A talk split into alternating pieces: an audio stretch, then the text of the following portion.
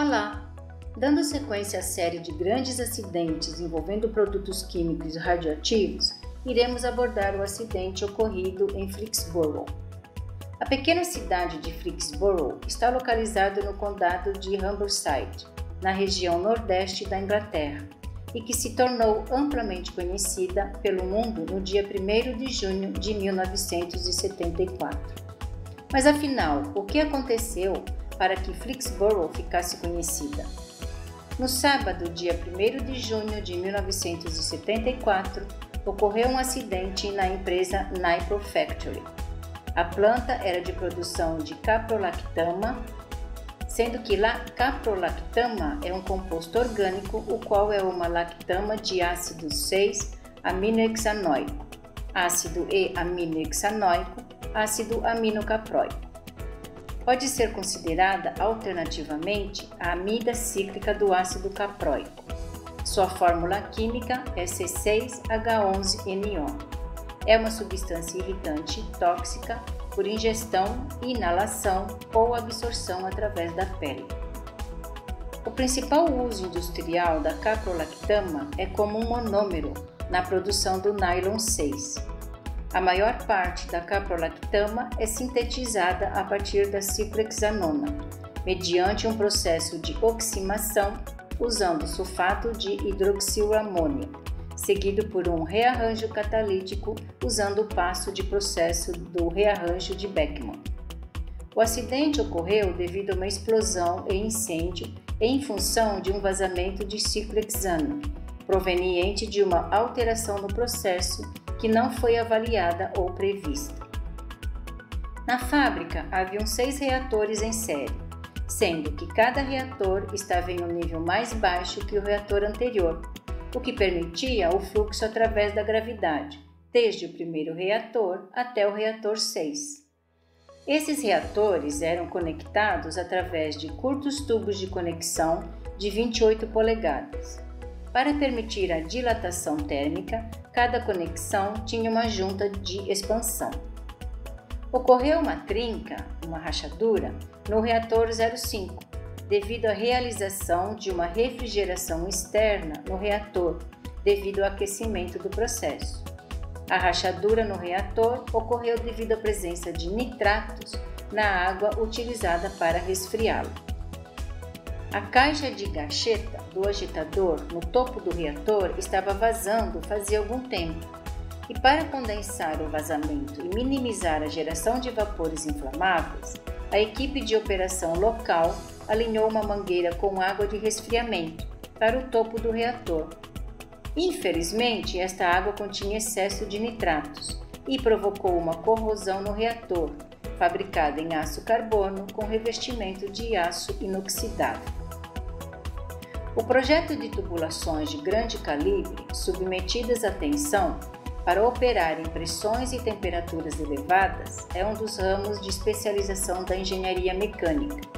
Mas a equipe de manutenção em Flicksborough não sabia disto, como também não percebeu que deveria ter chamado um projetista de tubulações.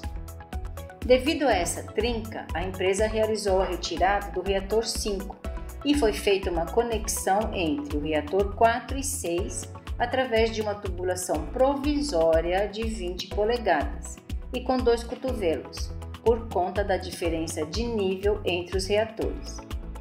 Devido à demanda, a empresa decidiu retomar com a produção sem testar a nova tubulação, ou seja, não houve um teste para verificar se estava tudo adequado com as normas de segurança de projeto. Após dois meses do processo de retirada do reator e emenda da tubulação, ruptura nessa emenda ocorre. A ruptura foi atribuída a esse projeto mal estruturado e avaliado, uma vez que a estrutura instalada para a sustentação do duto, sustentação feita precariamente com andaimes, não suportou a movimentação em função da vibração a que o tubo foi submetido durante a operação. O rompimento da tubulação liberou em torno de 50 toneladas de ciclohexano a 150 graus Celsius, que se vaporizou e originou uma nuvem inflamável. que, em contato com uma fonte de ignição, possivelmente o forno da fábrica de produção de hidrogênio vizinha a essa planta, gerou uma explosão. Ciperquisano é um composto orgânico formado por 6 átomos de carbono e 12 átomos de hidrogênio, de fórmula C6H12. Possui um ponto de fulgor de menos 20 graus Celsius e ponto de ebulição igual a 80,7 graus Celsius. A explosão foi ouvida a 25 km de distância. A onda de sobrepressão gerada pela explosão e o incêndio provocaram a morte de 28 pessoas. Além destes, outros 36 funcionários internos e mais 53 pessoas do entorno sofreram lesões graves. Caso o acidente ocorresse durante a semana, o acidente teria provocado mais mortes e feridos, porque a planta estaria com todos os trabalhadores em atividade. A planta foi integralmente destruída e os danos materiais se estenderam por um raio de 13 quilômetros. O investimento necessário para a reconstrução da planta e as indenizações à população da região foram estimados em 180 milhões de dólares.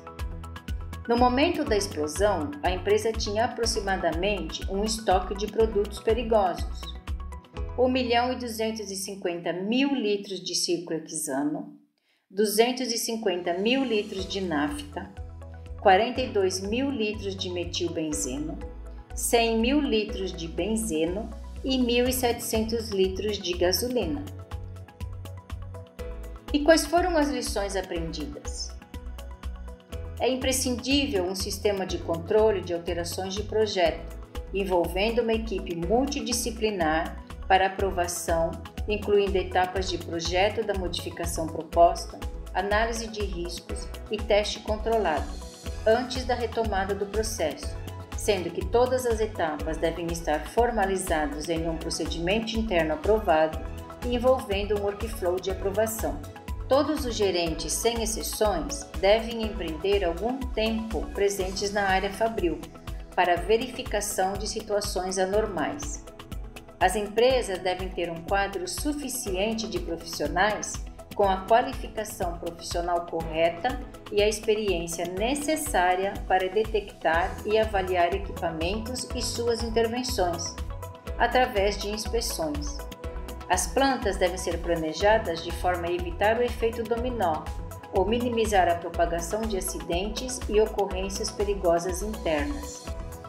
Prédios ocupados, localizados próximos de plantas perigosas, devem ser projetados para resistir a um determinado nível de sobrepressão externa.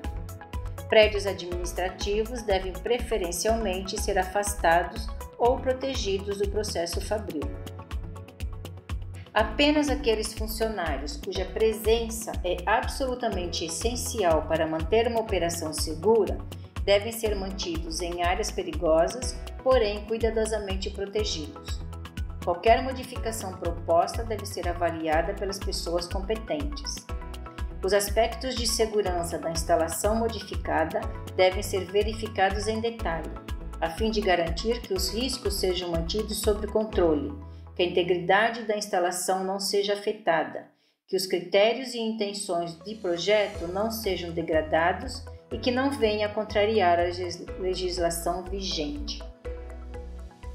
Os responsáveis finais pela segurança da instalação sejam informados, recebendo informações e apoio técnico adequado para a tomada de decisão que aprove a modificação proposta. Deve ter um registro ordenado, claro e objetivo das considerações feitas e que os documentos relevantes, como fluxogramas, desenhos, especificações, instruções de operação, instruções de segurança, entre outros, sejam atualizados. Espero que você tenha apreciado esse podcast e aguarde pelo próximo acidente a ser abordado.